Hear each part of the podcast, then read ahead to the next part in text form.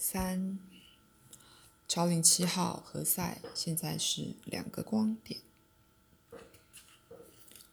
再说，我决定讨论莉迪亚的研究有几个理由。一个是你的考试第二个部分是绝对的人事倾向，考试的方法也不会让你怀疑。怀疑？七号说：“我不喜欢这两个字的含义。你确定你用这个字用对了吗？”再说：“确定。我用这两个字为的是要给你一点线索，让你了解另外一件事的情况。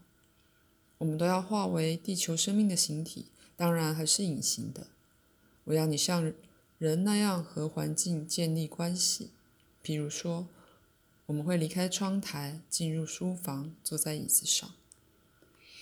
他又说：“好，请告诉我，我们现在是在何时何地？”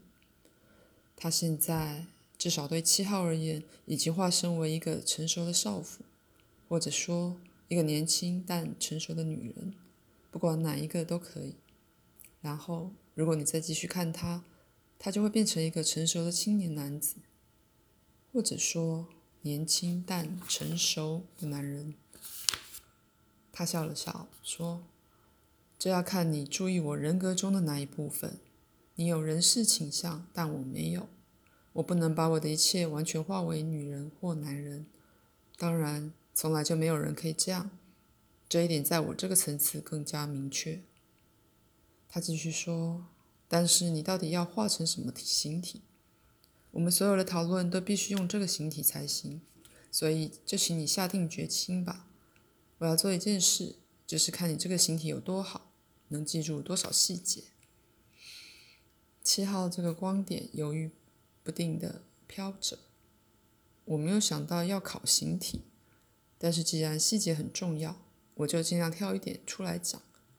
发光的橘色圆球怎么样？不行，他叹了一口气说：“要是人的形体。”七号笑一笑，画成第一张那个十四岁的少年，断然地说：“现在我回答你的问题。此刻是一九七五年四月的一天，在美国一个国家的东北部，四点钟。”再说：“我懂了，美国的四点。那么，七号说：“也不一定，好吧？也对，也不对。”书房这里现在是四点，但是这不表示这里的四点。再说，如果你无法解释现在是何时，无法解释何时和何地怎样合在一起，难怪你很难追踪自己的人生。但是没有关系，我还有比较重要的事情要和你讨论。接下来我要给你一个多重选择题，你注意听。七号皱起眉头，可是赛不管他。第二部分完全看你第一部分的表现而定，只是你也知道，其中所有的事情其实都是同时发生，只是有几件却特别清楚。我觉得我了解莉迪亚和 Joseph 较深，Brutal 还好，妈我就几乎完全不了解。七号用他十四岁男生的形体懒散的坐着，鼻子哼了一声，开始觉得不高兴。再说。你对他们两个人的协调会不会没有别人那么好？在我看，你没有办法很快就脱离妈。七号说：“都是他们，Brutal 成天愁眉苦脸，妈老是把我看成老头子。我已经跟你讲过了，他总是要我替他做一些无聊的事，像是手动穴啦。他实在很多事。”在严肃地说：“恐怕是你这个超龄距离他们两个太远了吧？”这就是这一次考试我们要处理的问题。你必须学会和你的人生建立紧密的关系。你为什么认为妈老是把你看成老头子？没有关系，你现在不必回答。反正他也没有把你看成快乐的老头子，这差别很大。七号，你在他们身上看到的都是你自己的性格，这个事实你已经忘记，完全没有掌握到。七号教授。可是我没有愁眉苦脸，也不多事。但是你加给你人生的那些属性，完全是你自己的。那些属性是从你的快乐、生命力、创造力产生的，都有你的性格。可以这么说，你就是他们的原料。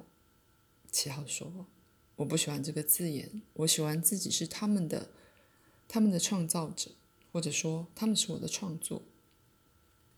再说，就像我以前想的，七号，我真的不知道你要怎样才能够到达超零八号。七号说：“你在转变话题，你管我做了一次那一次声明。”再说，是你自己管你自己。事实上，你和 Brutal 妈真的太疏远。更糟的是，你还犹豫不决，结果他们两人都失去了一种东西。这种东西非常重要，但是只有你才能给他们。他们失去了灵魂的一部分。七号很不高兴，以至于他的形体开始模糊。赛纠正他说：“你又来了，请注意自己的形体，细节非常重要。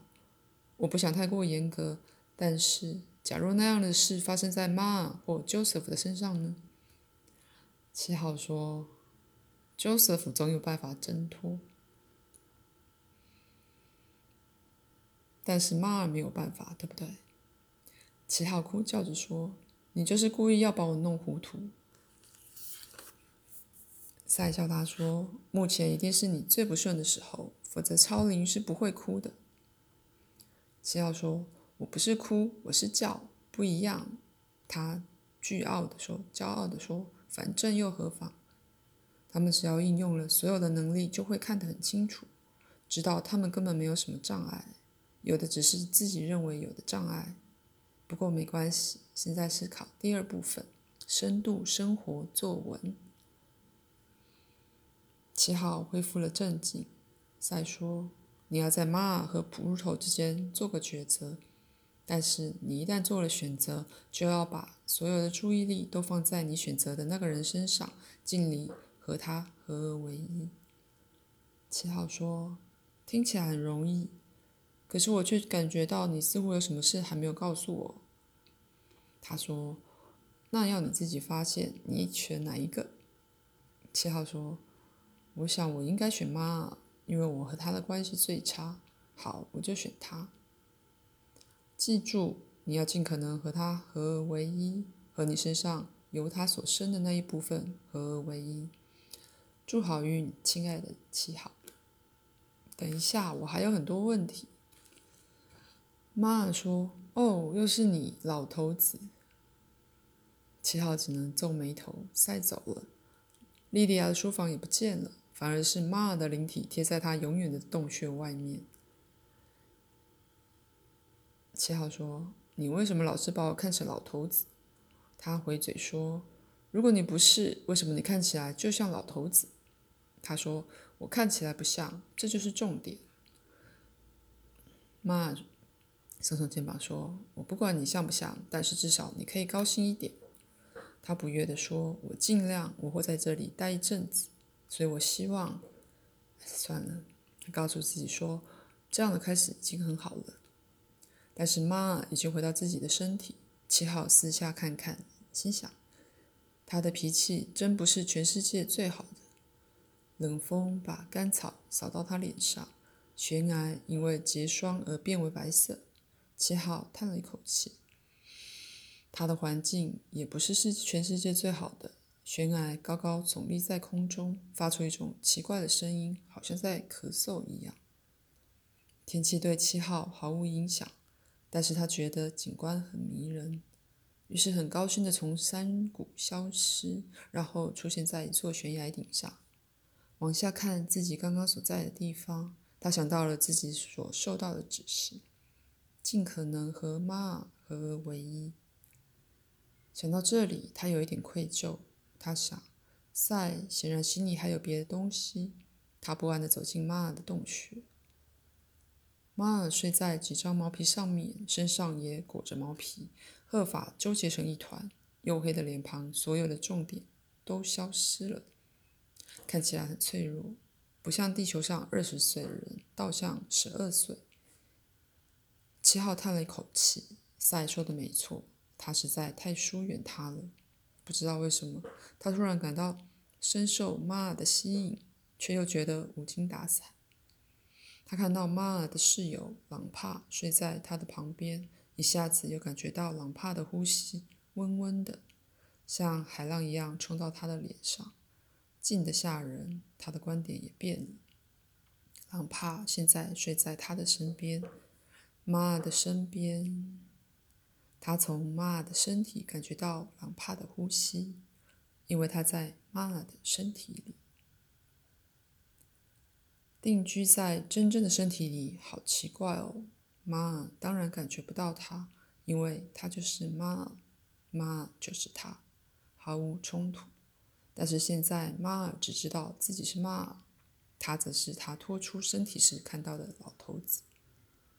七号已经糊涂了，他努力整理自己的思绪，于是他想：就某一方面而言，如果他努力的了解他。大概就比较能够了解自己。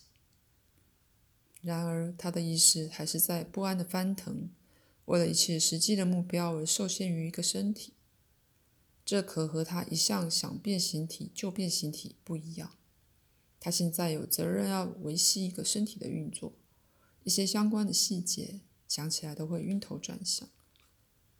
当然，一开始他的能量可以保护、保养他的身体。可以这么说，他是火花，他的身体从这个火花生长，妈的灵体也从这个火花生长。可是七号不想再去想这件事，因为他感觉到一种最奇怪的模棱两可。一方面，置身真实的身体中实在很亲密，他感到自己的意识包覆在所有的原子和分子之间，感觉到。那些原子、分子，百万个个别而又相合的意识，万般滋味，好像有数不清的蜜蜂在那里嗡嗡叫一般，很静，很温暖。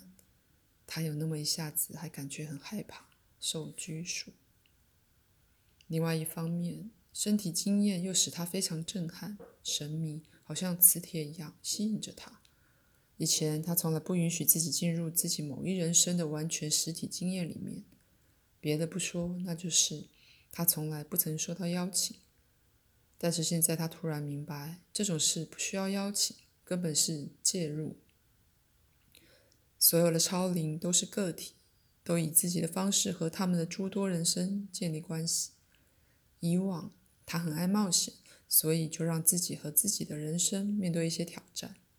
然而，真相其实是他根本不想介入太深。更糟的是，现在倒换成他开始怀疑他的人生在给他一些挑战。譬如现在和血肉这样完全结盟，真是害人，爽快又不爽快。但每一分钟都越来越不爽快，他感到自己越来越血腥、浓稠，现在一片繁杂的。令人晕眩的互动当中，可以了，够了。七号站了起来，却没有怎么样，他的意识还是完整无恙。然而，通体散布在马尔身上，附在细胞和器官里，锁在骨和血的迷宫里。马尔左肩冷冷的，这就是冷。他知道这个字的意思，但是那种气流，那种……袅袅的风吹在铺路的身体上面的感觉，却是崭新的经验。七号感觉到自己手背上的汗毛竖了起来，站得直直的，好像从肉里一拔就起来的样子。妈突然翻身，左肩变成满在下方，手上的汗毛立刻软了下来。七号呻吟了一声，妈依然闭着眼睛，所以他无法产生视力。无法做任何这一类的事情，他只能透过他的身体体验现实。他心里喊说：“塞，这太过分了。”但是他听不到任何回应。他或者说妈打了一下寒战。他很想像以前那样把风压下来，但是现在他囚禁在妈尔的身体里，只能像他一样，任凭风要怎样就怎样。他对赛呻吟说。至少你要把风压下来吧，但是一样没有任何回应。他的第一天真是匪夷所思。他跟着妈透过他的身体，连着体验早上、中午、晚上。现在时间和季节不再混淆不清。现在他从他的观点看事情，那就是说，他只看到他看到的事情，只差他对时间可以有自己的解释而已。他从来不曾有过这么拘束的感觉。不管怎么努力，他就是挣脱不了妈过的日子。傍晚，天色黑了，又开始起风，月亮出现在低低的地平线上。妈和朗帕吃了一些白天采集的树根，剩下的就用韧草绑在腰间。七号透过妈的眼睛看了一下，知道洞穴已经很远，入夜时分要回去已不可能。悬崖则是耸立在光秃、没有碧荫的所在。他的身体很冷，兽皮穿在身上很不舒服，脚上的兽皮鞋也磨穿了。这时七号才发现，原来他的脚已经毫无知觉。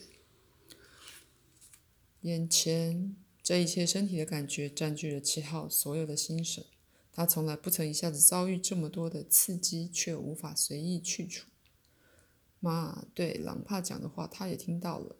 可是他现在舌头的感觉里，现在讲话，空气从喉咙里冲出来的种种感觉当中，根本没听清楚他在讲什么。他知不知道他的脚已经快要冻结了？他知不知道此时他的身体需要救助？此时，马尔的情绪像是在回答他的问题一样，突然一股脑倾泻在他的意识上面。使他简直就要窒息。他感觉到自己的知觉在顿然而生的恐惧、愤怒之下消失了，情绪立刻换成话：“都是狼怕，我真不应该听他的话。我知道我们太过分了，我的脚跛了。”心情立刻影响身体，他的肩膀塌了，嘴巴歪了，肚子胀气，血液马上流向全身各处。七号觉得自己垮了，好像就要死了一般。挂号以后赛会说胆小鬼，可是他还是用力挣脱妈，整个人的迷阵站了起来。他知道有一件事很重要，然而是什么事呢？他急着要找一个安静的地方，一个架构，好避开这一切喧嚣。只要他想得起来，他就知道他可以去哪里，可以有什么办法。身体的吵闹、动作、情绪都在那里。不过，他却像天花板上的蜘蛛一样，把自己的意识高高挂在这一切上面，静静地待在那里。妈尔步伐沉重，七号现在已经从一大堆母音、音节、身体的声音之间认出了他的声音。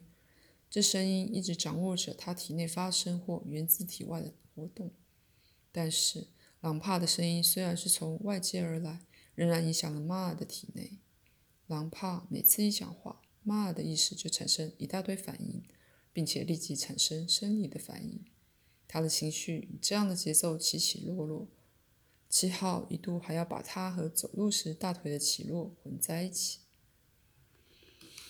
他努力地守在自己建造的那个安静窝里，尽力地集中心神。他感觉到自己的这种警觉产生了一种能量网，一直往黑夜中扩张出去。一直在搜寻，最后清楚的指向东南方。为什么是东南方？是什么意思？七号不知道，他只知道他要跟过去。他们的身体跌倒了，七号也不知道怎么做的，反正就是把身体拾起来，继续走路。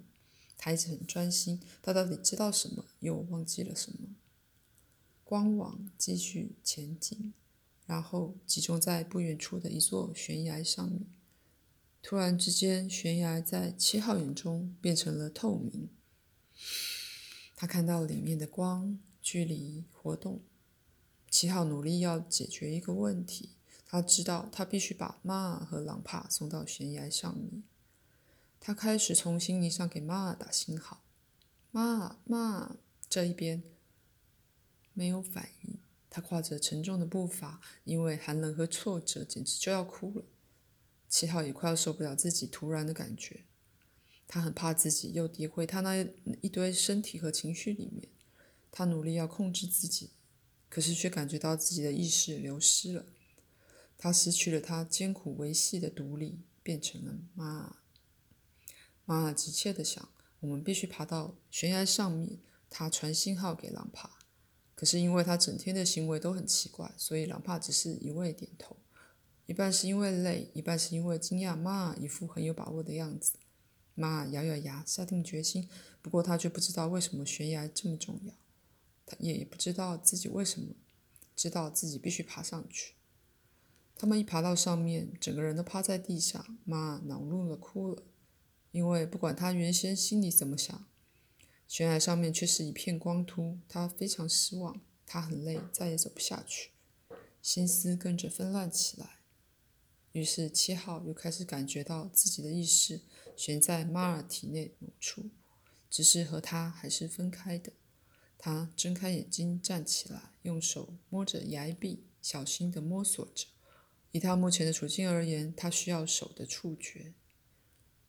马尔的手指发现了七号要找的点，发现了他早就知道开在那里的门。他把马尔的身体拉进来，但是朗帕的身体他却作用不到。朗帕自己好像也没有办法。更糟的是，七号知道再过几秒钟门就会自己关起来。他自己的能量已经在降低，前一秒一切事物还这么清楚，后一秒钟他的知觉就已经模糊了。七号叫出来：“朗帕！”但是这两个字却以妈的声音从他的嘴里跑出来。朗朗帕抬起头来，站起来一半，人挤过来，一进入里面，门就关了。知觉还很清楚，知觉还很清楚的时候，七号想说：“这一部分我应该得得奖。”然后才一下子，他已经不知道自己怎么样这样想是什么意思了。